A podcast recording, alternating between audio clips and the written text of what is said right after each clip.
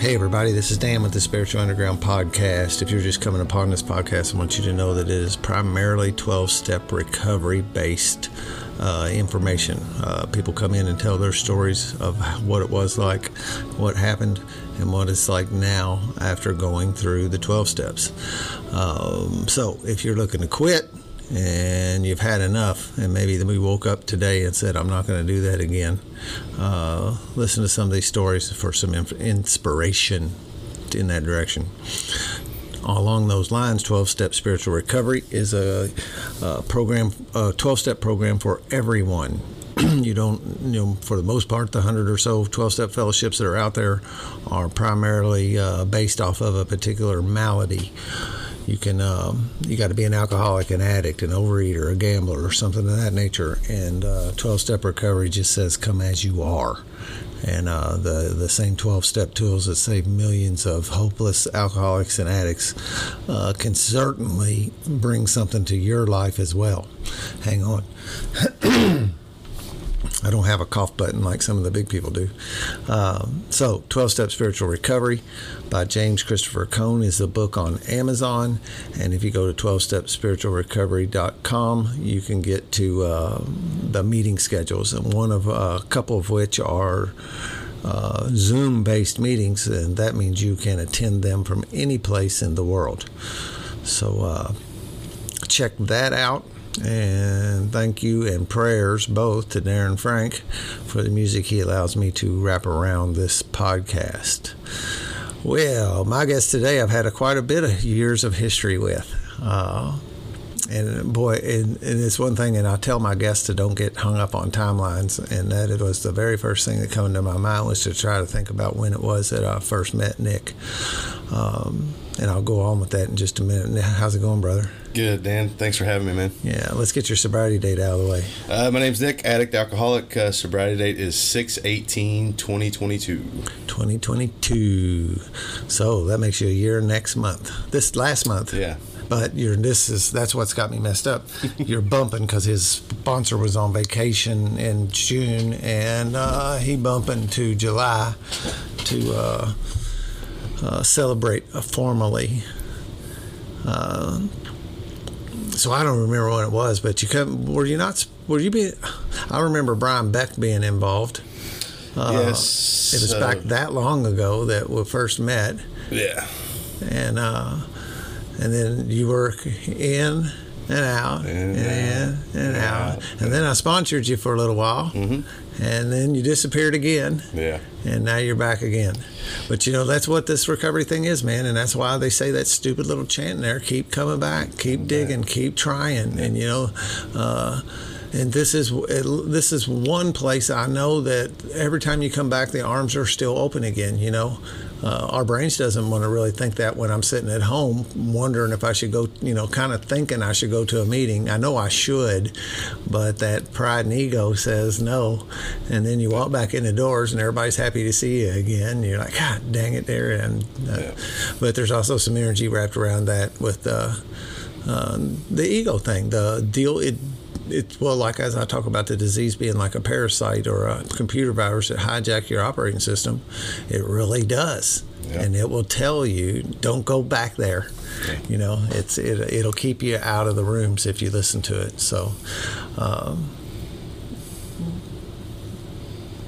that's just part of the thing, man. Keep keep trying, keep trying, and keep trying. You know, uh, and I think of this another one of those things, you know, keep coming back until the miracle happens too, right? And that's exactly what I'm a product to keep coming back. I stumbled for four years before my before I finally got a sobriety date I could cling to.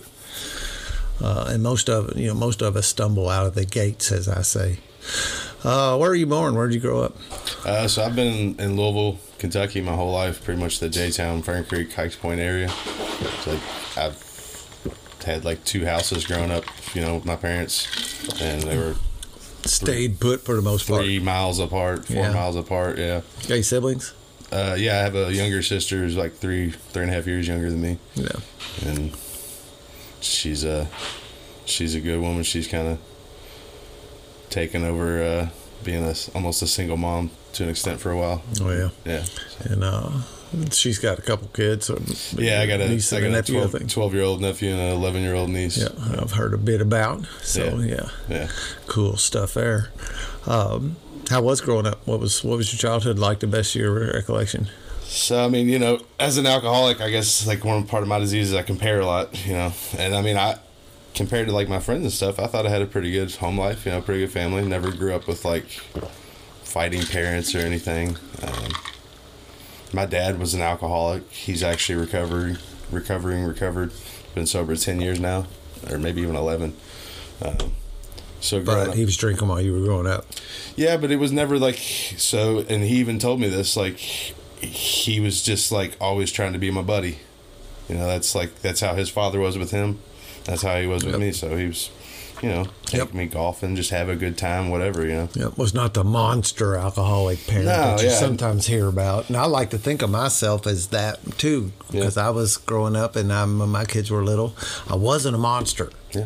But the alcohol still affected things, even though. I think he's told me like he spanked me one like the last time he you know he grew up in the seventies or whatever and he hit me with a belt when I was five for I don't know what I did you know just being a kid and that was like he was like I don't want to hurt my son like that Yeah. you know that's like the evolution of generations where Yep. that was normal kind of discipline then so and that just wasn't him you know he wasn't he want to beat me up you know Yeah. to discipline Yeah. me so um, no he was never I could count on my like, Mom and dad were together? uh, yeah, so uh, like I guess uh, so. I have a biological father I never met. Oh, When uh, my mother had me, he was he was in the he was an alcoholic. Uh, my biological father, and um, she, f- I guess he became abusive towards her. Um, this was like when I was six months old or something like that, and she left him and filed for sole custody, and he just gave me up to her basically.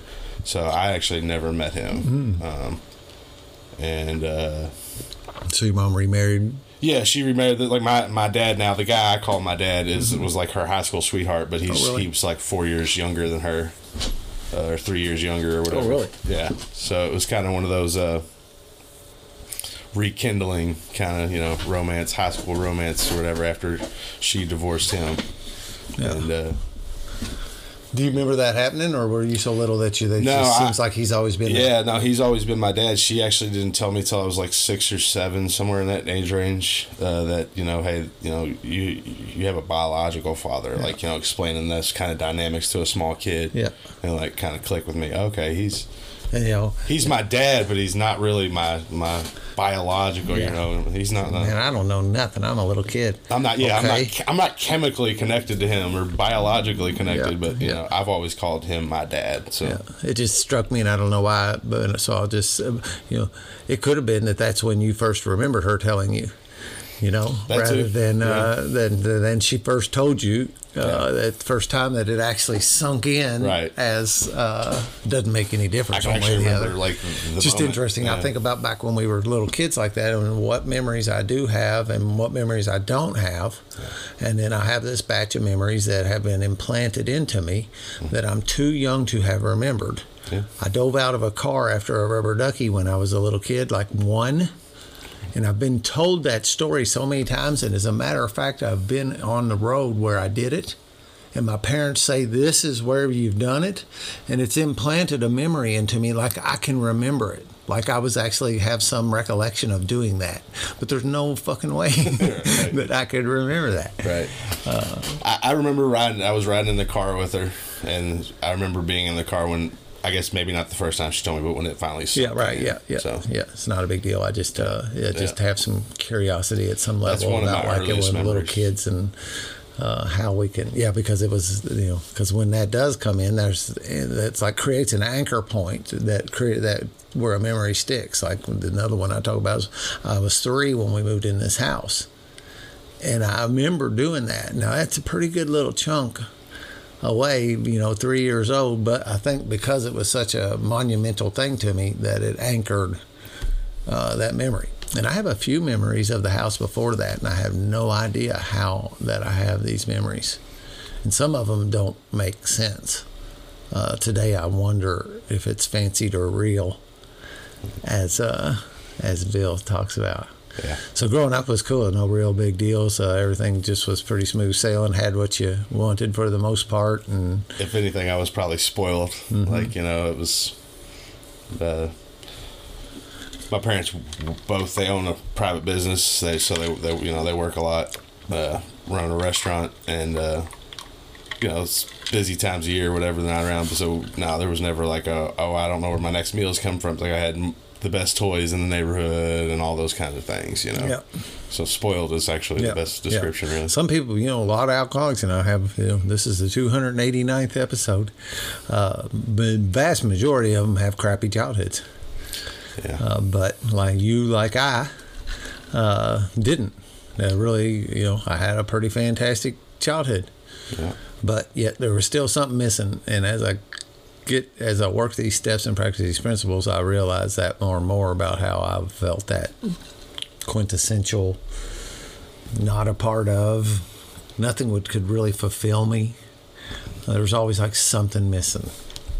Uh, yeah, I mean, I, I was never a good student in school. Like, I always tested well, but I would always like manipulate myself out of like doing the work, so to speak. Uh, I remember, I think it was like second or third grade. I spent my whole like Christmas vacation making up the homework I had lied to my parents about that I Oh, never yeah. got, and I actually did that again my freshman year in high school. It's like I just was like I would test well, and the like teachers would say he tests, he could take advanced classes, Yeah. but he's too lazy. Yep, yep. Um, I think actually for the vast majority of us, we're not. It's not an intelligence thing. It's a. I think it really is probably boredom. It's not challenging enough, and then then you hit this point when it gets challenging, and because you didn't do any of the challenging things, now I'm struggling to stay caught up because of uh, I drug my feet on the fundamentals because they didn't challenge me you know, you, I can remember going through math, you know, and math was really easy. And then when it started getting harder and you got to algebra and calculus and this kind of thing, I was lost. I was so far behind, I just had like, I didn't know how I would ever keep up. You know, how I thought I was just, might as well just throw in the towel and quit this shit. Uh, when do you remember when you first started drinking? When you first started Yeah, any kind uh, of substance that made you change? Uh, yeah, I think it was like thirteen or fourteen. Saying ding, ding, ding. Yeah, It's a uh, bell pretty ringer young. name. It was pretty common. So my mother's side of the family is all out of state. My father's side of the family is all J Town, Hikes Point, Fern Creek, Louisville, Kentucky, um, and they are a very social drinking family. You know, any gathering, I think I could go through like old family photos and pretty much every relative's got a can of Miller Lite in their hand or something. you know? Same here. Yeah. Um, so it was pretty just, you know, common, you know, to see. I, I, I don't ever remember seeing like relatives when I was really young, like, Drunk. yeah, fall down, pass out, hit their head, like blackout Or acting drunk. or stupid, yeah, or- nothing like that. It was just a social, Same here. yeah, social uh, kind of. So I, I always just thought that was normal. Yeah, and uh, I think I was uh, like thirteen or fourteen, and like one of my best friends, like when I was growing up, he was in military family, had moved away for years, and then they finally came back to Louisville, and I started hanging out with him, and I was uh, I think freshman year of high school, so yeah, I think fourteen, and um, he had mentioned something about smoking pot, and uh, so we went to a party, got high, and that first time, like I don't even really remember the effect. I remember just being like super paranoid. Um, and I think I maybe had had a beer or something. I never like liked the taste of beer at all. Um, but then like you know I was like, well, I'm gonna try that again, you know, because like that whole like excitement aspect of it getting caught or whatever too is kind of that a little bit of a Yeah, rush. the the thrill of doing something wrong and getting away with it. Yeah, yeah. Um, and then, uh, yeah, I mean, like early on in high school, I became pretty. Like my weekends were filled with like, let's go get high, let's go get drinks, let's go do something like that. You know, I was pretty decent like at sports, but I never had the grades to actually stay on a high school team. Even my golf coach like tried to take me under his wing, but he was like, you know, you can't play. Your grades are you can't play if you don't have the grades type deal. So like like athletics in high school and stuff were never really an option. I'd ever applied myself. Uh, so I kind of just like started hanging out with that crowd of guys that you know, you know, go hang out at the park on the weekend, smoke joints or whatever. Um, And then uh, my family aspects, I uh, they owned a restaurant. I started working there when I was 14, and it became a pretty common occurrence for that group of people to have like weekend parties, and they kind of sheltered me from it for a while, you know. Um, but eventually, because they wanted me to be accepted, type deal, uh, start allowing me to go. And I can actually remember like one of the first times I had like my own beer in front of me was at like the work Christmas party, and my I believe it was my father, might have been my mother, I can't remember, you know, brain fog, but uh, came and sat like a pitcher of beer down in front of me, Hmm. and that was just kind of like, you know, here you're one of the Yeah, crowd. welcome now. to the club. Yeah, exactly. Um, and you know, from then on, it was pretty much like every weekend. It was like you know, let's go have fun. Yeah. Yeah. Did you tend to uh, overshoot the mark, or were you a moderator and stayed pretty good with it? Yeah, early on, I kind of started out. Uh, you know, the first time you drink vodka and orange juice and you're thrown up over the side of the deck, it kind of you don't like that feeling too much. Um, so uh, early on, I you know I, I never really uh, had any like what I would say like close calls or anything. I was I was always kind of sheltered even in my using. Like it was actually kind of allowed at my house, like to an extent. Um, Same here. yeah. Um, so, yeah, I mean, I just, uh, I think I drank more in my teens and like partied more in my teens at my parents' house than I did anywhere else. Hmm. It was just kind of a, like they felt safer knowing I was there type Yep. deal. If you're gonna drink, you might as well do it here, Yeah. and then that'll. Yep. Yeah. And times, I mean, people, people There's some logic to that too. You know, I mean, because you're not. It's not like them telling you otherwise is gonna make you stop. right. Uh, you'll just start running around. And the fact of the matter is, if you're out and about doing it, you got a whole lot more chance of getting in trouble than you do uh, Yeah. sitting at home. Right. Yeah. And I'm not sure it's a good philosophy of parenting either. You know, and I'm not going to knock anybody. You know, Yeah, that's not yeah. what the point is. Yeah. It's more like I don't think that's what I will do. Uh, I, I think I times were a little different too. Yeah, I mean, I say that was 25 years ago or whatever. Yep, but- it was different. Yeah, it Yep. was a little different then. We don't know what we know now and Yep. type deal. And I had a lot of friends' parents that did the same thing. Yeah. You know, uh, would facilitate it. Yeah, Uh, My parents bought, bought, you know, bought it before I was legal to. You know, that was one way they, you know, and that's, you know, that's illegal. you can't buy alcohol for a minor.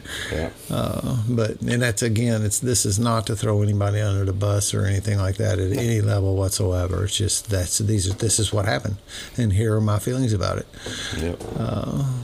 and it was fun. Yeah, I had a lot of fun growing up. I mean, a lot of guys I worked with, a lot of my people that are I'm still friends with to this day. Uh, we grew up partying together. I mean, and they've kind of I would say grown up to an extent. You know, they have wives, kids, and all that, and uh, they kind of they kind of they didn't go keep going like I did, so to speak. You know, um, those friendships became strained a little bit, maybe at times, but nothing like to where we didn't talk to each other. You know, every so often. I did not like um, I have no relationship with any of my people that I, I mean zero. Yeah. There's nobody. I got I'm Facebook friends with a couple people that will say hi with to, but uh, everybody from those days. And there's like two groups. Well, one thing is, and two of my best friends in grade school that I used to drink and smoke pot with are dead.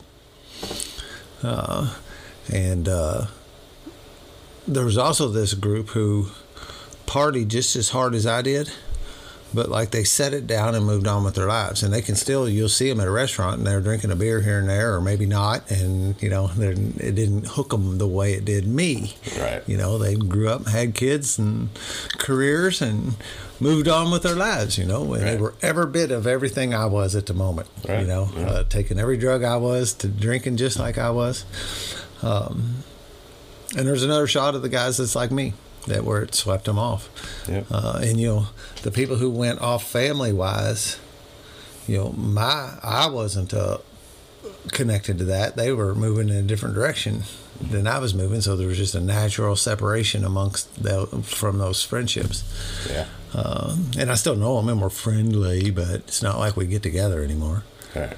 Yeah. got any stories from back then you want to tell Uh, So uh, I guess like the first time I, uh, first time I got sent to rehab by my parents, I think I was 16 and a half, 17, something like that. And, Wow. Uh, yeah, I, I basically what happened is I, after Christmas break, you know, we go back to school. I didn't go back to school for the first two weeks. I was just cutting, cutting with the with. I don't even say friends, just guys that wanted to get high. You know, I, that I that I, I, I, Skipping school, getting high. yeah, I mean, I, that's why I started becoming an everyday pot smoker, like about 16 and a half, 17 years old, somewhere around there. And uh, I guess my mom called the school one day to leave a message for me, and the school called her back and was like, uh, Your son isn't here. He hadn't been back since before Christmas.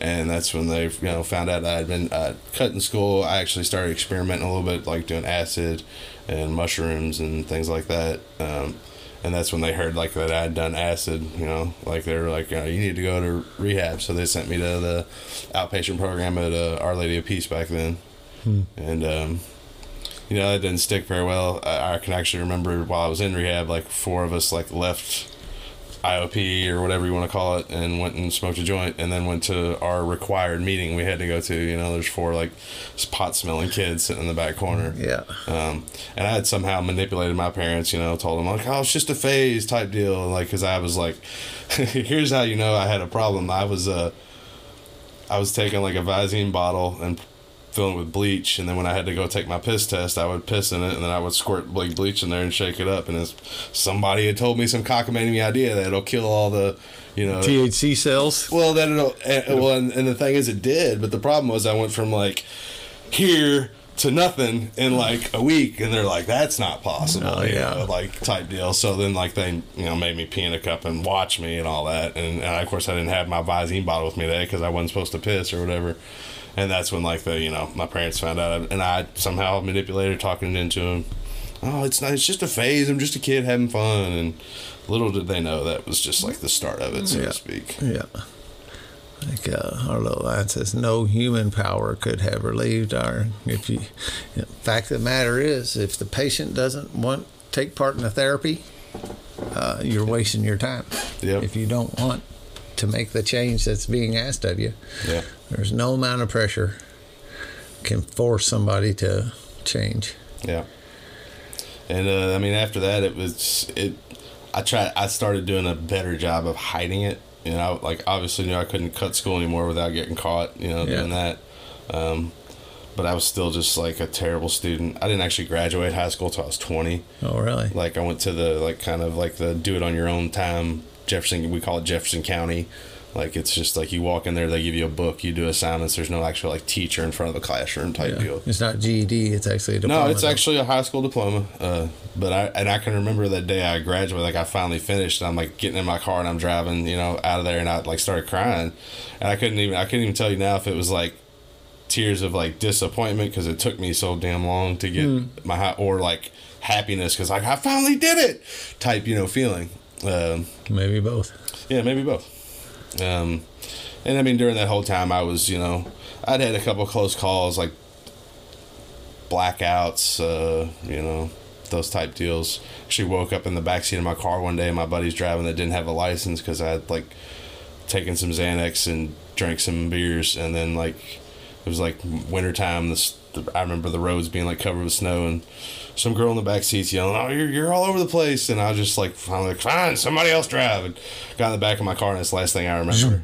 yeah, and then I wake up in the back seat of my car the next day, like just like pop up, like, "What the hell's going on?" Yeah. Um, and that's you know that I can that was like the first time I remember like waking up and being like, "What happened?" Yeah. Um, Yeah, it made me just flash back to some times of driving on my own, be out. I would, I'd do this thing where I would get loaded by myself out driving around, mm-hmm. and I might end up, you know, 60, 70 miles away from home kind of thing. I could think like going up, there's a lot of woods up in Indiana and Yeah. places that are lowly populated and forestry and stuff like that where I felt like I could, uh, and, and, you know, just wake up in the truck once, you know, and uh, what I actually did is I got too loaded and I pulled over and found a place to park and laid down across the front of the bench seat and crashed out.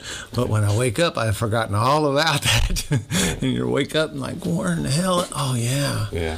oh man, uh, I'd Yeah. forgotten about that happening. Yeah, I mean, I would never ever in my life became like the everyday drinker, But when I, as I got older, when I drank, I drank hard, and I would, a lot of times, wake up the next day, and not remember. You know what happened? How did I get here? Type deal. Um, That's what I, one of my favorite lines is, is I never was a blackout drinker. There's just some some nights I didn't remember. yeah. Yeah. Um, that defense mechanism to not me. I don't have a problem.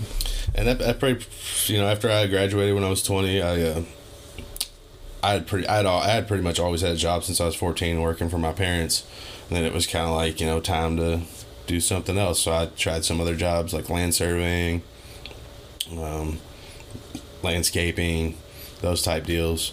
Um, was never like the worst employer the best. Like pretty much at that point, like my use hadn't really affected like me showing up to work type deal. Um, and then like in my early, uh, probably th- it's like early thirties, I got a job working for the local cable company, and that's when like I started like calling in sick because I didn't. I'd rather sit home and get high, or I got too drunk the night before. And that's when like that started affecting just doing like working, you know, showing up to my job. Um, and it, during that whole time, from like the last those ten years, it was just if I wasn't high that day, I was I was high that night. Like I can't even I could probably count on two hands, like you know how many days I didn't get high. You know, um, it was pretty much an everyday thing. I had a drug dealer that lives like a mile and a half from me, so it was like I could walk to go get more pot. Um, I experimented with all kinds of stuff, but never really I never bought anything other than pot or like maybe mushrooms on a handful of occasions. And then I would like get blackout whiskey drunk like every weekend type deal. Um, many times g- getting told what I did the night before and not having a f- clue, you know. Yeah. I, I was lucky to have some good friends that kind of stopped me from getting into too much trouble. I only got arrested once, and that was actually stone cold sober. Hmm. Um, didn't go to traffic school after getting a ticket, so I had a suspended Oh, license. really? Didn't know it, and then got pulled over. that cop ran my tags, pulled me over, and found like a gram of weed on me. And of course, you know, calls my parents and tells them that's why I was like, well, that's not why I was arrested, but. Uh, you know, it all played a part, like being irresponsible, not taking care of priorities because I was too busy Yep.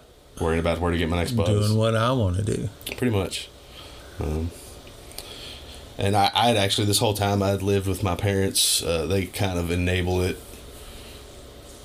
Um, and then it got to a point where uh, they finally was like, you know, that's it. Like, we're not enabling this anymore, and like you need to get a place and move out. And I did. Uh, of course, I kind of manipulated them for a while. You know, keep How old were you then? You think? I was probably 31, 32. Yeah. Uh, easy. And, um, but eventually, like, kind of moved out, got my own place. Um, luckily, had a decent job that paid well enough, and the market was great. And I, I got a house, and ever since then, I've kind of like, even with my use, it's like my I'm not losing my house. Like I'm not gonna be that guy. Like I don't, um, and that not to say like that is a point of pride or anything, but like that's everything else. You know, I was still gonna get high every day, and I was still gonna go out and drink with my buddies, but you know, there's always been that like, well, I'm not that kind, I'm not that bad type of an alcoholic or addict or whatever. I'm not gonna have my house repoed. And, Yep. and it's like, well, very easily could have if I didn't reach out and get help from the fellows of Alcoholics Anonymous. Um, Yeah, eventually we're going. You'll you'll end up losing it. Uh, yeah. eventually. Eventually. Other than that, yeah, I, I never really had any too many close calls with the law or anything. Um, I can remember a couple times when I was younger getting searched and not, they didn't find anything on me type deal. But Mm. Getting away, like Yeah. had something but didn't catch it. yeah, yeah, like getting lucky, you know, uh, Yeah. so to speak, or somebody, something watching over me. Um, I had a number of times back in those days when they would find it and dump it out on you. I remember one time in particular, we had a little sucrets box Mhm. full of cleaned pot. You know, it was seeded and stemmed, and it was there wasn't the kind of pot that they that we got later on in life. It was kind of dry Mexican weed, but Yeah. uh, I remember the cop finding it, and we were pulled off on some spot, getting high, like what we do. You know, you get in the car and go drive someplace and get high because that was the only really we didn't have places. Uh, and if you went to some dude's house, then you had to share it with him. And so, and the cop pulled back in there, stopped us, you know, and he searched us, and we lied, you know, and he found it, you know, and he was doing, oh, well, what do we have here type of shit, you know. And he picked it up and he said, all right, well, this is your lucky day because I'm not taking you in for this. But, and he picked it up and you just saw it blow away in the wind, you know. And he let us he let us go though, Yeah. you know. And um, and I, I remember one time in particular at the Green Tree Mall, we had gotten a case of beer and we went to the mall for whatever reason. I'm not sure what we why what the attraction was. Probably girls. Uh, and we went to the mall and we went in and we walk around for a little bit and we'd come back out and we'd sit and drink a beer or two and then we'd go back in the mall and walk around for a little bit and we'd come out and sit and then whoop cops was on us Yeah. and they sit and they made us pop and open and empty every one of the like 18 or so beers that were left in that case of beer in the in the parking lot. And I always thought, you know, we're just uh, that's kind of like a mess, you know. uh, and it made us take the cans and the garbage, you know. And, but they let us go. But they made us pour out all of our beer one by one. And that ain't happening today. I don't, I don't think. I don't hear those stories of uh, the cops letting you off the hook and pouring it out anymore. No, I think it happened more than that. There was some, I can remember a number of times that we had that happen that they got off the hook. I think times are a little different. Yep, they certainly are. Yeah. Um, then I guess it was probably, uh, you know, all the drugs and alcohol use over time has definitely like messed up the dates in my head, so yep. to speak. Yep, and I don't even worry about them. Like I said in the beginning, it's crazy to try and keep track of the dates. Um, so like I was working, you know, paying my bills, but I I've, I've actually dealt with like I guess a form of depression type deal even when I was younger. Like before I ever started using, my parents uh, put me on like Adderall, Ritalin because the teachers were like, "Well, he doesn't focus." You know, my mom thought always thought I was like depressed type deal, like just didn't seem as happy as other kids, so to speak. I guess would be the how she put it. Mm-hmm. And um, and then like they tried putting me on like you know a couple different drugs, Adderall, Ritalin. I think I took Zoloft at one point or whatever, and my mom just didn't like how it made me, like made me a zombie. So they took it off. And I remember that like when I finally like found weed, that was just like a oh, this is how you're supposed to feel, like type feeling. Yeah, this is the medicine. Yeah, right. Um, so that's like I always like say I've like been self medicating myself for 25 years. Sure. Yeah. Um, and then um, so like I've, I've I've been working and paying my bills and all that, but I was just really was not happy at all. Like just going through the motions, coming home miserable. You know, not very fun to be around at work even. Even like a couple people at work have said since I've gotten sober, it's like, man, you're a lot more fun to be around now, just because I smile and I'm, you know, I don't, Yeah. not like stressed out all the time. Um, Yeah, and have a positive outlook on things. You know, that's the other thing that that other stuff does to you. You know, it may be like that magic medicine, but it also sweeps out like any kind of um, optimistic kind of viewpoint in like some. Uh, I guess you could just flat out say it takes the joy out of your life. You know, you don't have. Uh, Yeah. makes you tend to cling on to the negatives even worse than we do naturally. You know, the world's going to shit. What's the sense in living? Life sucks. Then you die. You know, then that's then you buy that bumper sticker and put it on your car. right. Uh, and I mean, I guess I, I consider myself lucky, blessed, whatever you want to call it. But I, I never, I never hung around the people. I never got introduced to like crack, crystal meth, heroin. the I- I- so-called hard drugs. Yeah, the so-called hard drugs or whatever. I have no idea how I escaped heroin and pain pills and opiates as long as I did. It's just like a mystery to me. Because if I'd have found them earlier, I'd have been doing them earlier. Yeah, I mean, I just talking to guys that you know are in the program and stuff. It's like I've been in rehab enough times to hear enough stories about all these other drugs, and it, I was always kind of like I want to say a coward drug addict, but kind of a coward. Like I wouldn't, I would never go out of my way like to go find something. Like I knew I could like you know keep it in a pretty I'll tight do circle. the stuff I know how to do. Yeah, or I could keep it in a tight circle to find something. You know, I never had to like go downtown like you know on the street corner looking for the dope man type deal. Like Yeah. I could make four or five phone calls and find somebody who had something I wanted. Um, I remember going to rehab in the beginning, and you know, uh, when I first my like my first trip, and there was a few people in there that were heroin addicts, and I was like blown away. I thought my heroin addicts were like either rock stars or in New York City or L.A. Uh, not here. I, I never knew that you could get heroin. This a little bit like, man, I didn't know you could get heroin here. Because I did do some crack and I did some other, you know, and had did a bit of cocaine and some other of those harder drugs. Yeah. But heroin was uh, and now it's, it's more guys walking in AA Yeah. with that problem than alcohol.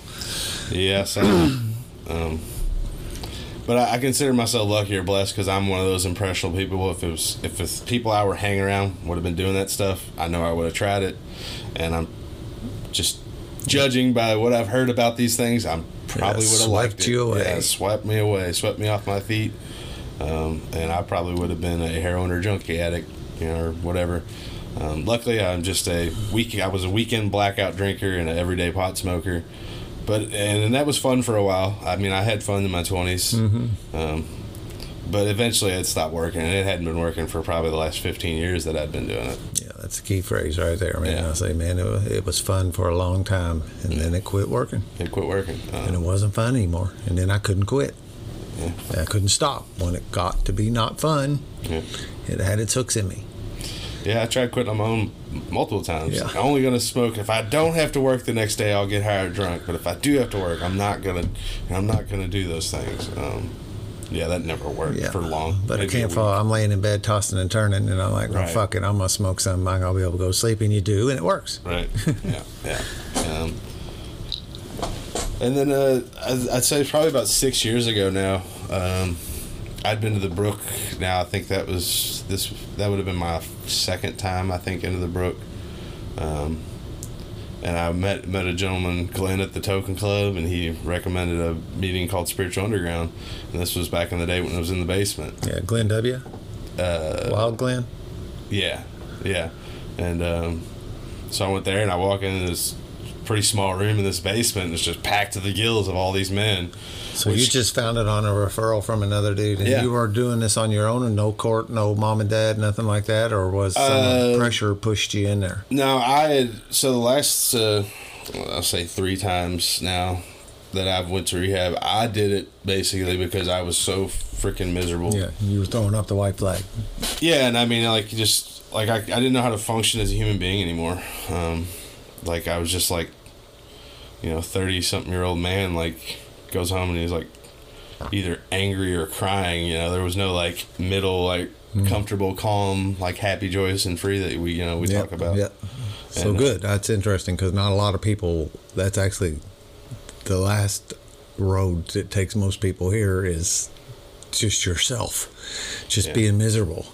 Well- Usually, there's some pressure from a law, or pressure from a spouse, or pressure from a parent, or some kind. I'm sure your mom and dad were probably Yeah. Uh, uh, uh, in agreement with your decision, Mhm. if not pressure. Not did they pressure you? No, I mean once I was kind of out of their house, they they're always loving and caring and they give me anything I need. But once I was kind of out of their house, they didn't see me, and I was working night shift at that time, so it was like at work from six p.m. to five thirty a.m. Like Right. they rarely saw me or heard from me. So did you learn about AA by going to uh, treatment? Well, I've known about AA, so I've got an alcoholic father. My grandmother, who's since passed. Okay, so ten years ago he Yeah. would have known that he would have quit. I, I've known about AA for probably twenty five years. Okay. or known of it. Um, I'd never found a meeting that I enjoyed, you know, before that. Yeah. And anytime I had gone, I never picked up the book on my own or worked any steps. I might have had a sponsor for a week and then he never saw me again type deal. Right. Yeah. Will you sponsor me? Yeah, but I don't want to talk to you. right. and I, I tried I think the longest stint I had before that, I tried NA, and I, I, I was working with a guy, but it never materialized in anything more than just like a buddy type deal. And then I, I do what most people do when they stop going. They just kind of ghost those people. They're not part of my life anymore. Yeah. So you got this referral from somebody that sent you to this basement meeting, and you walked in there on your own one day. Yeah, I walked in there and I saw a bunch of guys that were just smiling and happy and just like, what is going on in here? You know, this is a different kind of vibe. Uh, the fact it was only guys too was nice because there's no distractions of you know the the other sex. You know, whether you're a guy being distracted by women or women being distracted by guys, it happens in these Yep. meetings. It just does. Um, and I heard some things in there I'd never heard before, man. Like the way that y- y'all talked about it, it wasn't just like verbatim everything coming straight out of the big book, you know. Um, and I met a guy named Brian and asked him to sponsor me, and I worked with him for I think about four or five months, somewhere around there. And uh, I remember seeing you over at Brian's Christmas party. yeah, and uh, you know, I just I thought I was you take that long off and. And then you just kind of put it aside. I guess you think, oh, I can do this on my own. I don't have to keep going to these meetings and keep calling these guys, yada yada yada. Um, so I went back out, and you know, whole town staying employed. I'm lucky that I work for a company that pays for me to go rehab, basically, and that you know, so it was never like a worried about losing my job. Um, but then, uh, so it was like August 2019. I pretty much, you know, went back out for three years, I think, something like that, three or four years. Um, August 2019, I uh, kind of had like a a mental breakdown at work type deal. Like my supervisor and I got an argument, and I like literally grabbed my bag and just started walking towards the door. And then like somebody, coworker, kind of stopped me. Was like, "Dude, they can fire you for that." I'm like, I thought it was just this, and I went back in there, and, and the supervisor and I actually had a pretty good relationship, and he's like pulled me aside, like, "What's going on, man?" And I was like, "I'm just, I'm, I'm out of my mind, like I'm losing it, like I, I've asked for this and that." Um, and he was like, "Well, you can go home, you know, get out of here for the day, like covered for me." And um, I went home and I called and went back into rehab, and I was like, you know, all right, I'm gonna do it this time. Like I'm gonna, I'm gonna give it the old college try type deal. Um, And when you say that was an inpatient or out?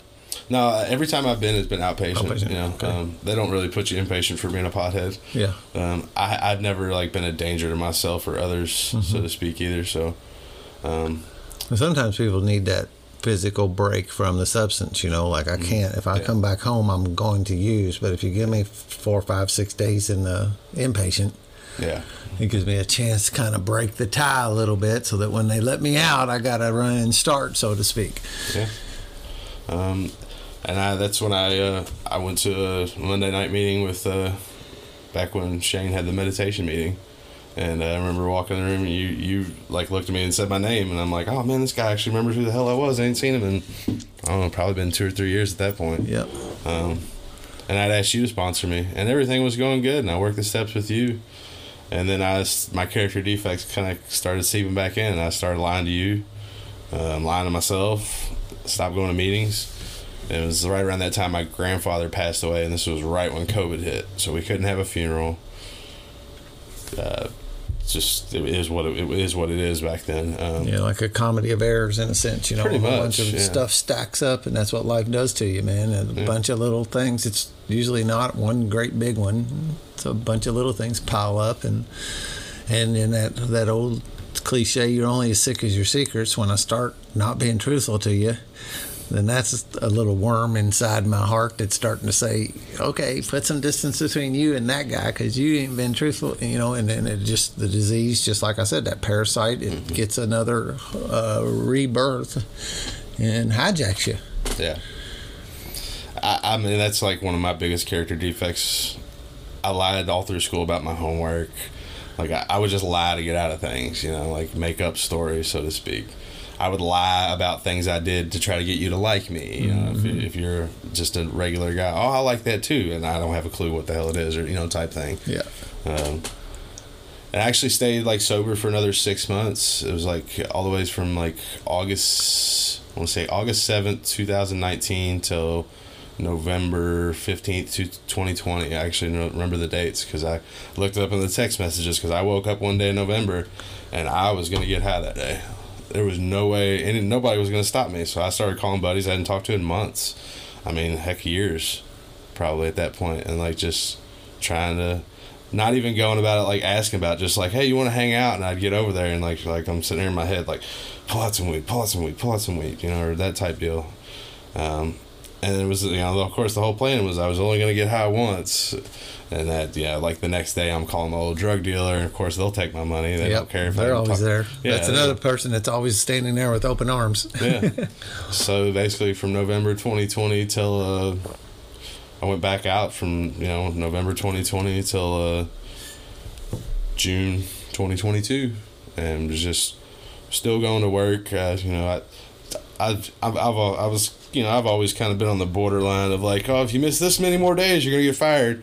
Because, mm. and I would always push that pretty close to the limit because, you know, that's what we do. That's what we do, right? like, I'm, you know, I don't want to go to work today. I'm gonna sit at home, get high, and play video games or, you know, whatever. And uh, finally, uh, actually, it was probably a little before June, but like May of 2022, like I really like my depression hit an all time low. I actually started having suicidal thoughts, mm. like you know, and just the whole like thing. The disease had a pretty good grip on me. It was like you know, besides my parents, nobody cares about me, and I just need to do the world a favor. You know, all these like negative things that you know, you don't look at anything positive when you're in that you know in that in the grips of this disease. You know it's just it's going to do everything to bring you down and at that point really like pot really wasn't working anymore uh, i would still get like blackout drunk on the weekends and there'd be like that hour for those first few drinks where i feel like i'm on top of the world mr whatever but within you know a few more drinks i'm you know depressed, angry, like pissed off at the world type attitude. And uh, there's like that bell curve of the buzz, you yeah. know, and that bell curve got sharper and sharper every time. That yeah. that duration of the happy right. uh, was shorter and shorter, and uh, then boom, back down, and then like that. Remember that that depression and that low level on both sides of that hump. You know, then afterwards you actually you're dipping lower on the other side of it because now I'm drunk and I'm pissed, you know. mm-hmm. And I would just isolate too, man. Like I would go to work, come home, and nobody would see me all weekend. Like I was just a hole up. Yeah, I was just a hole up. I've never been like Mister Social Life of the Party unless I was partying. Um, and then uh, I, I reached back out to the brook and checked myself back in. Um, pretty much the lowest point I've ever felt. Like uh, there for the first few weeks, uh, crying and just nonstop, whatever you know. Um, but I'm checking into the brook, and I, I went through my first uh, first day was a Friday of uh, IOP class, and I'm sitting there listening to the counselor talk, and my mind, I'm like, oh, I'm not getting pissed test today. I got one last weekend, you know, one last hurrah. And, uh, you know, like called my drug dealer and got a bag of weed and I went home and smoked it. And I had like the worst panic anxiety of my life. Mm. Like, I can't even describe it. Like, the feeling was so scary. Um, like, I felt like I was having a heart attack. My mind was racing.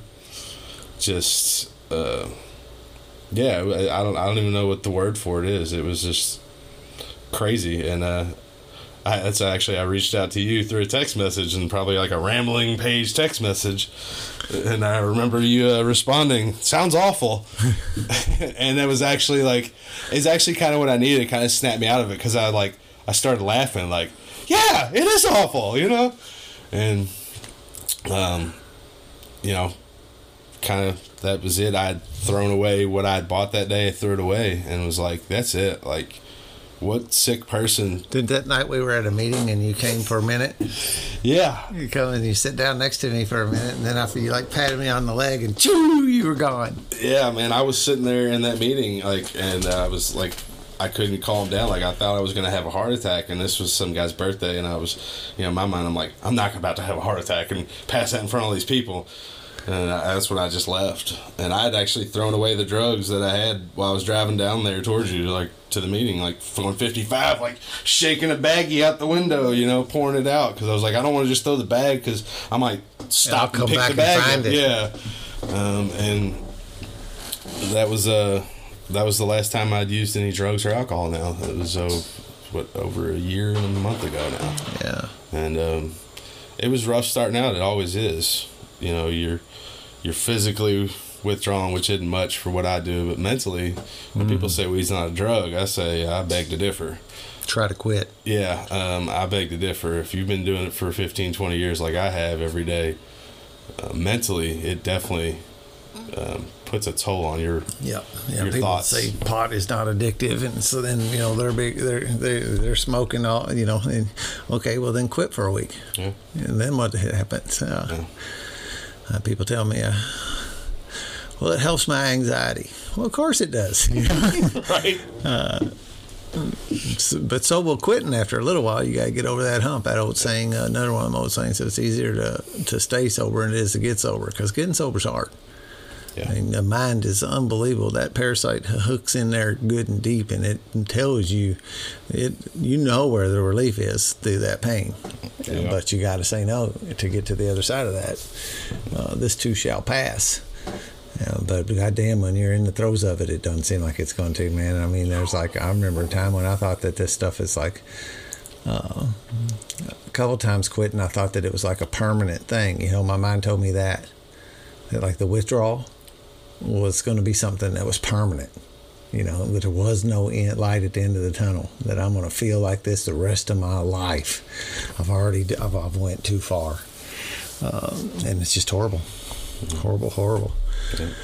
So this time around, you come in, you got Chase as a sponsor, right? Yeah, uh, which I know you sponsored Chase. Yeah. You know, you got him through the steps, but in my opinion, y'all are kind of a a little different. We are different. Um, you're definitely a little more compassionate. He's definitely more, say, a little more drill sergeant-y.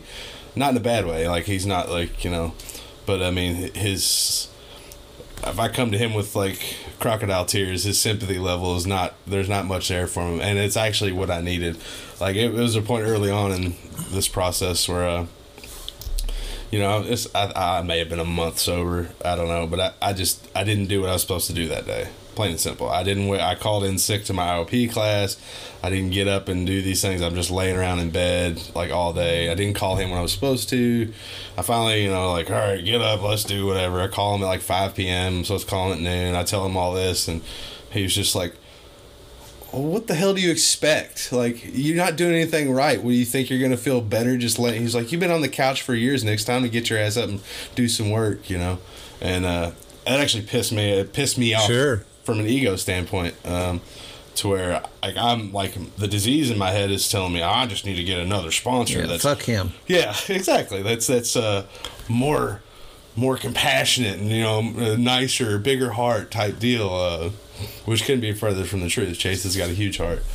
Um, it just came down to me. Like I wasn't, Well, the fact is, he was telling you the truth, and then my I didn't want to disease hear it. does not want to hear no, that. and I didn't want to hear it. Um, and that from that day forward, I woke up and I just started getting to work. Um, like anything he told me to do, I did it, and I was not slowing down for anything. Uh, I think I got done with the steps in like two months, two and a half months.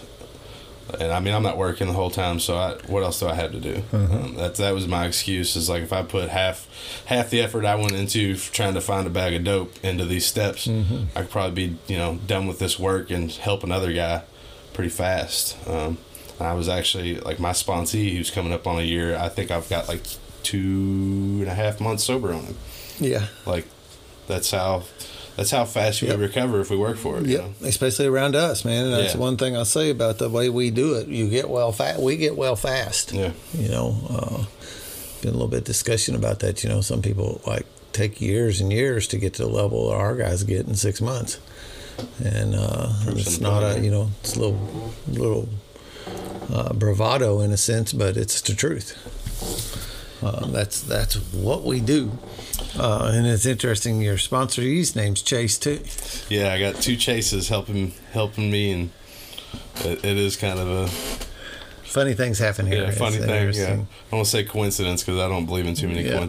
coincidences, but uh, it's just how it worked out. And uh, But there's nothing in the world that keeps you more sober than the guy that you're sponsoring. There really Nah, isn't. It's how you stay sober. I've told Chase that I was like, man, I hope I've helped you stay sober as much as you've helped me. Yep. Because uh, talking to him on a daily basis, walking him through these steps, getting to know him, building that relationship has definitely been a. Uh, it's been work. Don't get me wrong. Yeah, yeah. Uh, but anything in life worth having is. Yeah, and I and that's that's I think that's the biggest thing I've probably learned this time around is that I my whole life has been a lot of uh, sitting around waiting for things to happen Mm-hmm. type deal. Um, Well, your sponsor is definitely the guy for the antidote to that. yeah, uh, and I you know I got a little uh, complacent through this this time around. Hit, I hit a lull to where it was a uh, well I don't need to go to this many meetings. Um, you know, just I don't want to say lost interest, just just getting complacent. And then I've I've luckily had people like Chase and my sponsee Chase and you and all the guys at Spiritual Underground that have just kind of keep you know it's not even keep coming back. Where our friend Travis said, Keep just motivating you. just stay, just stay. And um, It is pretty simple when it gets down to that. Yeah. You know, it's like, okay, uh, I can pick this or I can pick that. When I pick this, things go pretty good. When I pick this, things go to shit. Yeah. You know, and say, okay, well, God damn it, even though I don't want to go and I don't feel like it, get, and I've, you know, now I've created a habit in my life where it's not even a fight anymore. Yeah. I don't even have to negotiate with myself, but I had times when I did. I had to sit there and like talk myself into going. And today it's just I just I just get up and go. Like I get up in the morning, brush my teeth. Uh, when it's meeting night, or even uh, pick up some extras here and there, uh, I just get up and go. Well, I mean, I'll, I'll be honest with you. The disease had, you know, run. The disease is always there. Like it's never leaving. And when you asked me to come on in here to do this, there's a part of me in my head. It's like, oh, you don't want to do that. Yeah. You know, you don't want to come on here and be vulnerable and tell your truth and yada yada yada. And that's you know one thing that one of many things that I've learned is you know it's not about me. If me coming on here telling my story helps one other person get sober, stay sober, whatever, it's it's worth it. This has nothing to do with me. This isn't about me. Like Right, you know, there's a reason that we, you know we get. I don't want it. Yeah. Well, it ain't about you. Yeah, there's a reason that people get sober. It's a we. It's not a me. Yeah. Um, And you know, this stuff, even though this is never, it's rarely talked about really, but all these kind of things builds up, that sponsee builds up a accountability. Yeah. And coming in here and telling your story on a podcast builds up your accountability. Showing up at meetings regularly builds up accountability. yeah. And it's like that old thing about the insurance policy. Some people use it so you're paying into that insurance policy against it. But, you know, the same ego that defeated me in ways uh, can work to my advantage when I pile up all this in accountability because that same ego don't want to not fall. It doesn't want to fall short and be seen as doing that. So uh, it's kind of a dynamic that's really hardly ever talked about. I don't hear too many people, uh, you know, because I think you know we come in here night after you know week after week into that meeting and every every we c- could go all to the middle of the room and do like a baseball team or a football team thing and put our hand in the middle, you know, and say go team, and we're making a pact that we're all gonna we're we're all gonna stay sober. You know, I'm counting on you. You're counting on me. I'm counting on him, and we got this pact going on that we're going to do this together, and it builds up accountability. It makes you where you're, you know, uh, even if I want to get drunk, I don't want to let all these people down, and I don't want to deal with the consequences of having to do that either. Of the because man, getting those white chips got old. yeah, I was looking like I was playing AA poker there Yeah. for a while. Yeah, me you know. too. I had a whole little, I had, I had a little bag of them. I don't know. I had this like little heavy duty coin purse kind of zipper baggy thing. And uh, one day I've run into it, and I, most of them were ones the same as what we give away in the spiritual underground. So I went in one day and I got the tray, and I dealt all my old coins into there. Some people would say like those were bad, those were tarnished or something, but I, you know, I don't think they hold that much energy. I don't think they're like crystals. Yeah. It's plastic. Yeah, aluminum. yeah. Uh, they mean something, but I it's not like those old ones had. Any. I just didn't want the. Old, My point was I didn't want all this old history laying around. Yeah.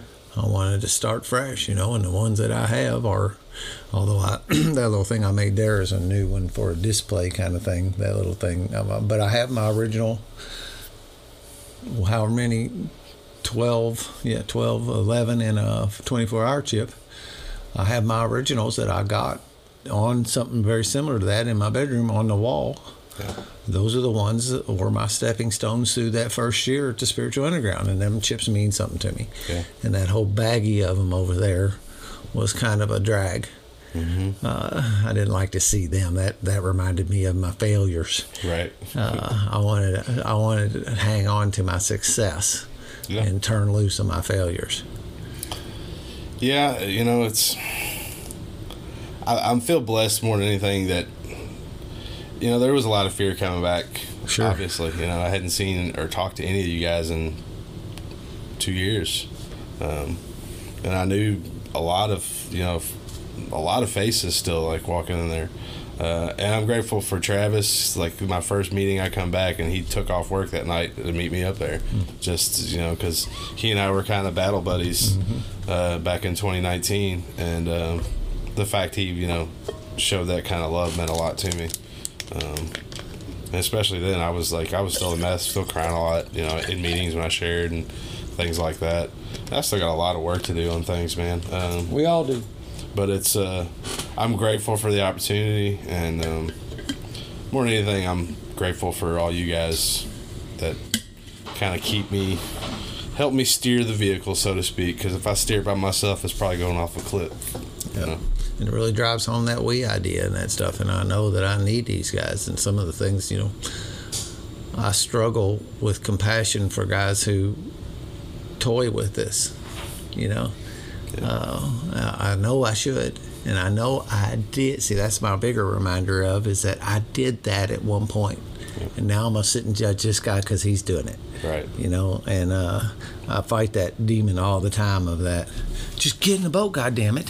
It ain't that fucking hard.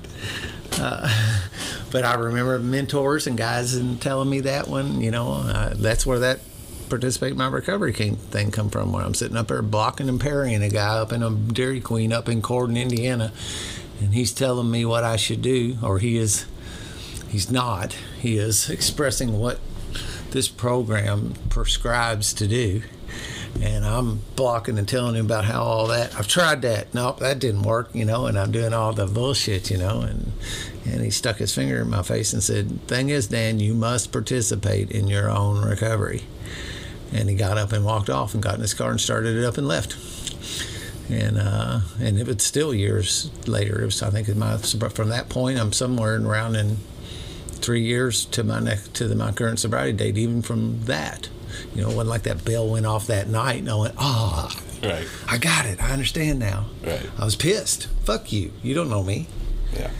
Uh, it's just amazing the lengths that this disease will go to to keep you from coming into here and. Uh, and the fact is, I need every single one of them. That's why when I say these prayers, I never ever let out let, leave out that thank you for these men that that that God has surrounded me with. Yeah. Because without that, that's the thing, man. You walk in that meeting, like you said earlier, and you walk in there and you see, and you know, I'll never quit banging this drum. Is we've got something special. You do not feel that energy going into every AA meeting you go to. Yeah. Uh, matter of fact, sometimes I walk into A meetings and then you think none of these people like one another. I've been to a couple of those too. Yeah. You know, it's like golly, everybody's kind of just in there like against their will, and uh, some of them might be. Yeah, and, and uh, but that that camaraderie and and the joy and happiness and hugs and all the stuff and the feeling that I know it's a very a very comforting feeling to know that I have got a support system around me, and if something does go south any second, uh, I've got all the help I could ever need. Absolutely, man. Because if it meant having to come over here and babysit me, that's what some of them would do. If it meant coming and helping me do something because I don't have enough strength to do it on my own, yeah. I can wrangle up people to help me. Yeah, uh, I'm still working on those things. It's hard to ask for help. Yeah like my. But golly, so. you know, you build up that, you build up that. It's the same building process of like stacking days sober. You know, if I ask for help and I get it, and then down the road and I don't want to ask for help and I ask for help and get it, and ask for help and get it, it just gets easier to ask for help. Yeah. And uh, and I watch, you know, it's the thing that I've learned to do, man. I'll I will I will I will blow my horn uh, minutes from a crisis you know, everybody's going to know. Yeah. Uh, because just for one thing, just releasing that energy to the two people relieves it just from that standpoint. Just from kind of like when we say when you share in a meeting and you share your problem in a meeting, it gets cut in half, or various sayings of that sort. Uh, just, just. Uh, it's funny. My daughter come to me the other night. and She was uh, complaining about something, venting and uh, and I know how to do that today. You know, uh, I no longer try to solve her problem. You know, uh, and I sit there and she used my line on me. She said, "I'm just discharging the energy, Dad." You know, like cool, yeah. that's uh, and I'm glad I'm one of the you know I say you discharge it discharge that negative energy to the universe through safe people because you got to have somebody safe to tell, not somebody who's going to tell you what you should do. Uh, just somebody who can hold the space for you and let you do that. And uh, I'm glad that I'm one of the people on her list to be able to do that with. Us considered a safe person, you know, and uh, you know you get to play that role. People call and you know they call and want a bitch, and uh, and sometimes that's okay. Uh, Yeah. I think probably the biggest thing I got from my recovery was I was doing amends with my sister. Um, she finally looked at me and she said, "I'm just glad I finally have a brother." Like, because I've been so self-absorbed, I would hardly call her. Like, I wouldn't just you know, shoot my sister a text and be like, "How you doing?" Like, I never did those things. Like, ask her if she needs anything, whatever. And that was probably the biggest thing that you know. Part of me is like sad that it took me 40 years to become a good brother, but part of me you know warmed my heart like to know like okay, I'm doing the right damn thing here.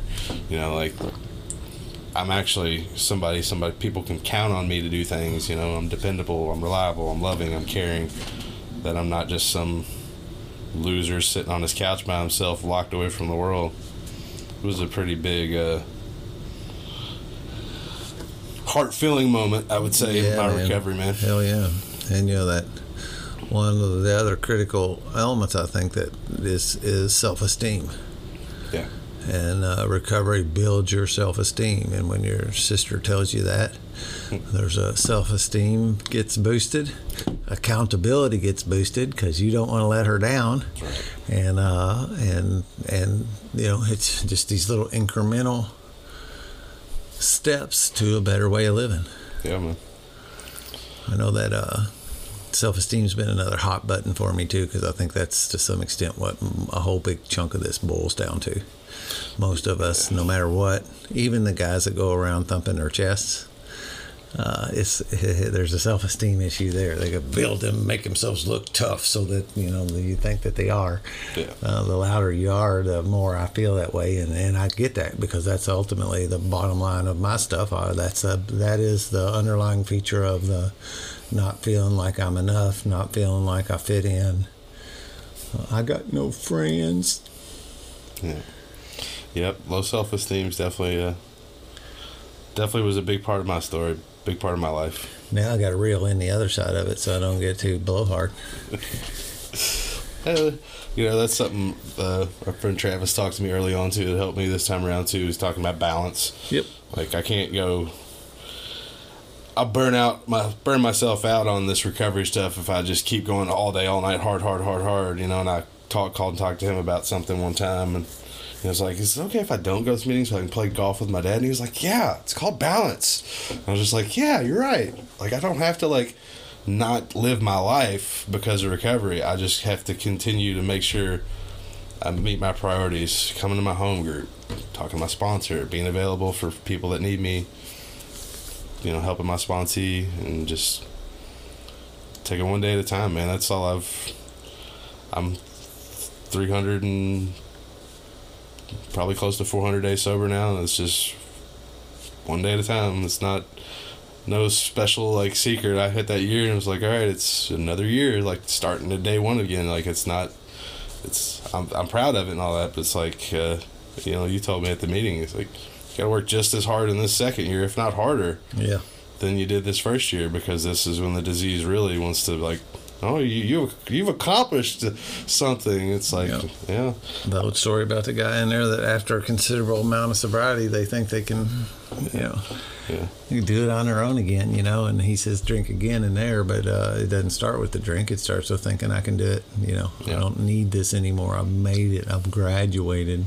yeah, I've been sober long enough. I can set this shit down and move on. And I've never been. I, you know, I proved to myself over and over again that I couldn't do that.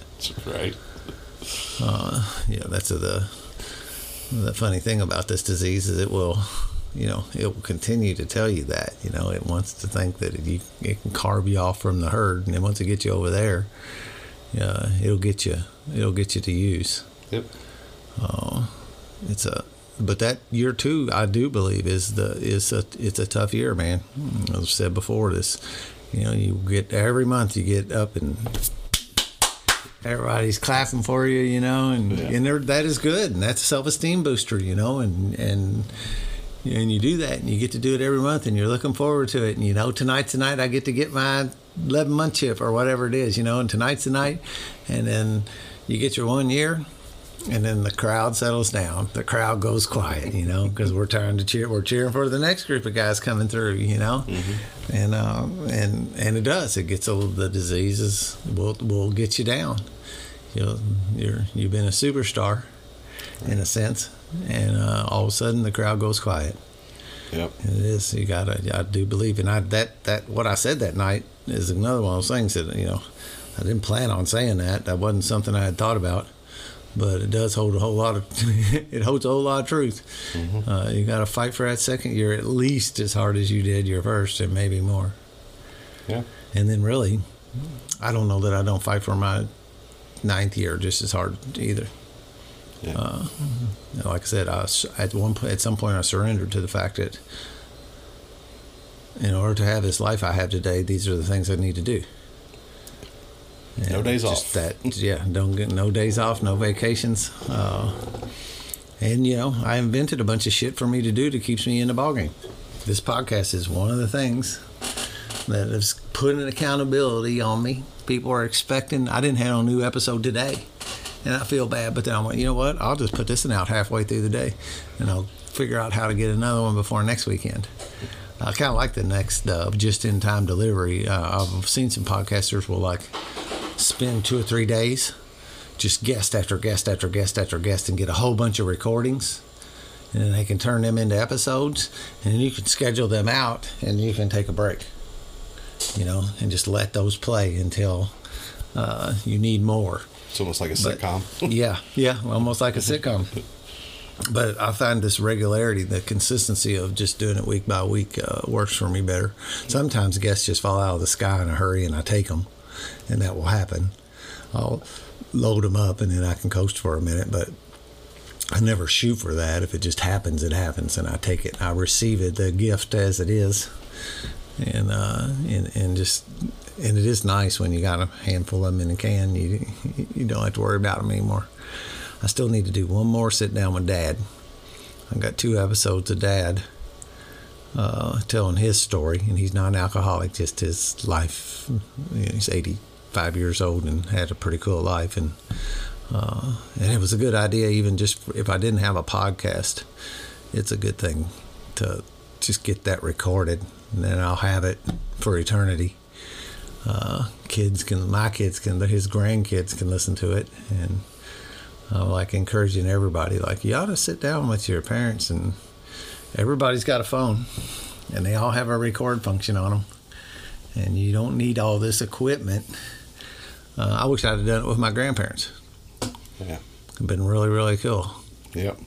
One of my aunts did do it with uh, her mom, and it's not. She married into the family, so it's not really. I don't. That lady is not my grandparent. Uh, and that lady lived to be 105 years old, and she was above 100 when she did the recordings. That's cool. So she got to speak to a hundred. You know, in the past hundred years have been a wild hundred years from when she was a kid. yeah, 1920 something. Yeah, and this she's probably been gone for 10 years now. Still, whatever. Yeah, so, yeah, 1915. I mean, yeah, 19 yeah. yeah. My, I, I don't know why I remember, but my dad's mom was born in 1905. Was when she was born, and uh, and she lived to be 103. Wow. I wouldn't be surprised Dad don't hit 100. I really don't. Wouldn't be. Yeah. Uh, only thing, and you know, I worry about his physical body giving up on him, but he, he gets up every other day and goes down to the Y and works out at 85 years old. And uh, cool. you know, he lives up them steps, and he doesn't want, and he wants to keep that because he said those. And his doctor told him, uh, walking them steps every day. There's nothing better to keep your strength up and your balance and your stability. That's one of the things that goes first on old people is their stability, and because then they fall, right? And walking steps keeps you keep keeps your stability muscles uh, strong. Uh, I saw some podcast the other day. You ever heard of Andrew Huberman? Yeah. Yeah, he, uh, he had that Peter Attia on. Um, and he's a, I really like, I figure, I figure Chase probably listens to Huberman because it's got all that uh, peak performance Yeah. stuff in it. Uh, but he he was talking about people getting as you age. If you don't do anything else, get your block and do a, just step, do an exercise where you just step up on the block and you step down off the block and step up on the block and step down off the block. Because like if you fell down the steps, you get hurt. You fell off a block, probably not, as long as you don't fall on anything. And he said there's no better exercise as you age than that because it maintains your stability. And we're getting old. Uh, kind of like recovery. You got to keep taking these steps to build stability, right? Yeah. And you play a lot of golf, right? Yeah, that's my main form of exercise or Yeah, athletic. good, man. You got to output. stay active, man. Yeah. It's it's it's. I think it's every bit as important as the rest of this stuff is to stay active and have something in your life. And it's kind of. I have a hell of a time exercising. I don't. I can't. But I stay active. Yeah. And uh, I think that's the next best thing. Yeah. You find some way to. Uh, my dad used to always demand to walk golf courses. He wouldn't cart it. I know it. That's that's a real workout. Yeah. Some of them golf courses get hilly. Yeah, some of them do. Uh, I don't, you know, he's had to give up golf because his joints and shit won't let him. Hurts hurts when he swings now. Yeah. Um, He still tries a little bit. There, I'll promise you, there's a golf club up there in his room. Yeah, yeah. There's a golf club sitting all over my house and golf balls. And uh, come home the other day and there was a big bag of golf balls sitting in the garage. Yeah, I was like, "Did you find those? Did you buy them? Where, where'd those come from?" He said, "Ah, I went out and was just smacking them off into the woods, just out. He didn't want to go to the driving range because uh, ego. Don't want to see people to see me. Yeah, Yeah. yeah. Uh, but so how'd you play it yesterday? That was okay, man. The weather With was the you know, rain? yeah, the rain. It was. I, I think one of the biggest things I like about golf is, while it's you know you you get you can get competitive with the people you're playing with, but it really comes down to you versus the course, and like, you know, it's not a loud spectatory sport, you know, where you you know, or like there's you know it's Nobody's watching. Well, I mean, like when you're standing over a golf ball and nobody's talking, and you got you can hear the wind blowing the trees, and I mean, it's almost a slight form of meditation. Now, I mean, obviously, I might have some choice words when I shank one in the woods or something It's not very spiritual, but and I, I find a lot of peace out there. Just uh, you know, especially like even yesterday with the rain, it was like I was soaked from head to toe after. You know, I had an umbrella, but eventually it was like I, I got to stand there and swing. Yeah, nobody's holding the umbrella over you while you swing. and I finally just got to the point where it was like kind of acceptance, like, okay, I'm going to play wet today. Yeah, I'm gonna be so just lean into the rain. Sometimes I like that when I'm stuck and I'm just wet, uh-huh. and you just lean into it and you surrender to it and you say, "Yeah, oh Yeah. well." And actually no did- sense in fighting it. Yeah, I actually ended up doing okay through the. Can- You know, that was the wettest I think I'd played. You know, probably most, probably since I was a kid. When you're a kid out there, you can't drive a cart and you walk. You know, you just you accept it. But 40 years old now, and I was like soaking wet, and I was just like, okay, I'm gonna be playing wet today. It just is what it is. Yep. So Stop fighting everything and everybody. yeah, No sense, and that's the thing. If you sit there and you bitch about that in your head and you fight about it in your head, you have a horrible time. Yeah. And we get taught through this stuff somehow that you know you say, "No big deal." Yeah, there's a lot of things like that that have happened um, this time around recovery where it's just kind of acceptance and, you know, taking that inventory, even, you know, at night too. But, you know, I caught myself like last week, my, my cousin was in town from Florida and we're playing putt putt and he, I told him quit flailing that club around or whatever and he, he flailed it back and hit me right in the nuts. And I mean, I immediate like I grabbed him by his shirt and brought him. And I was like, "I "Told you to quit swinging that thing," and like immediately realized, you know, I was I was wrong. Like he's 14, but he's bigger than me. You know, like he's a big kid, and uh, immediately like made amends to him. Was like, "Bro, I'm sorry. Like I didn't even make excuses, or you know, I didn't sit there and like Well, told you you, take not a to shot that." in the nuts, man. It's awful hard Oh, to God. override Yeah, that. it- That's it- one of that- those points. that- it's kind of tough to go. Yeah. Oh, no big deal. that aggression though went up real like I went from like one to ten real quick and then immediately like realized he's still a kid. You know, is it? Did he really harm me? You know, I'm, they're okay. Yeah. You know, and like immediately like made amends and gave him a hug and told him I love him and sorry and all that. And like Yeah. Mm-hmm. it's just like little things like that, man, on a daily basis. That uh, when you live, when you walk in this path, living this life, you know, my temper even on a golf course or dealing with drivers on the road or whatever at work when my boss does something I don't like or he doesn't know what he, whatever it is, man. It's just um, you know, living the principles of these programs and just remembering that pretty much, you know, 99.9% of the stuff I deal with on a daily basis is no big deal. Like, and am I Probably gonna, the biggest three words uh, going, and uh, you know, it's Don Major and Kevin Price. Pr- pride? Pride. Why did, was it? Uh, Kevin Pride. Oops, I'm not supposed to say last names. Um, brought that concept to me, you know, and it, one of the things a few years ago it sunk in because it is. It's it's just a key, and even when it is a big deal, I got to talk myself into believing it ain't. Right. Uh, 'cause that powerless thing. What am I going to do about it anyway? You know, the kid had hit you in the nuts, and it was over. You know, well, I can't, I can't undo it. Right. Uh, he's probably not going to do it again. It's probably had an impact on him too. That he's going to be a little more careful now. And uh, and you're right. You know, he will, should have been more careful. He shouldn't be slinging around a damn golf club. Somebody's going to get hurt. uh, and he wasn't listening, but he listened now. But whoops, I'm sorry. I didn't mean to be. Yeah, it, it, I caught like you know that's one of those things that would have ruined the rest of my afternoon with him or Yeah. you know the rest of my days, and I immediately like course corrected. Was like, okay, that's not what we do. It was an accident. You know, put your ego aside. Go apologize to him. Yeah. You know, one he's a kid, but even though he's you know three inches taller than me, uh, um, but you know the other thing is it's just just not how I live anymore. I don't want to. I'm not going to ruin the rest of my day because of an accidental shot to the groin or because you cut me off in traffic or whatever. You know, it's like things like that. It's just like let it go. It's not a big deal. I'm proud of my traffic today, you know, because I just don't. It was a thing for a while, Yeah. and I just don't even. Actually, I maybe have uh, more submissive in traffic than ever before, you know, because it's just not worth it to me. Yeah. You, know, you need to get in there. Go right I'll let off the gas, man. There, jump in there, brother. Yeah. I don't care. Instead of be hugging the bumper in front of me, the motherfucker, you ain't getting in front of me. yeah. You cut me off. yeah. Yeah. Yeah. Uh, Uh, we drove down to the E Town yesterday, man, and I'm I'm stepping. I'm and I drive. I don't drive fast. I don't have cars that go fast. Uh, they're really not. Those SUVs are not meant to really, as far as I'm concerned. Uh, so, but and I got passengers in the car. You know, they don't need to be pinned to the seat and being jerked around and all that kind of shit. Uh, and I'm driving down there and I'm looking down and I'm like 80, 85, and that's cooking along yeah. and I'm slow.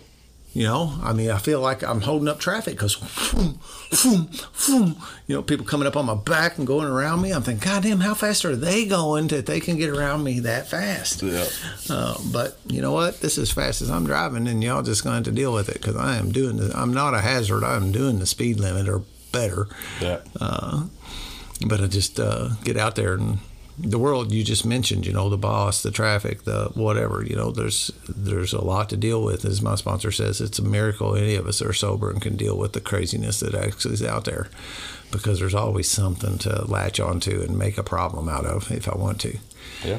Uh, but I got to think about that that little gif of the dude jumping the ramp on the motorcycle with his no hands, and it says "No big deal." That uh, that Kevin used to post all the time uh, comes across my radar. It's burned in today. When something happens, I think of no big deal. Mhm. It's no big deal. Yeah, man. Even when my daughter come and told me she was hooked on fentanyl, essentially, uh, no big deal, and that's a big deal. But I have to tell myself it's no big deal. No big deal.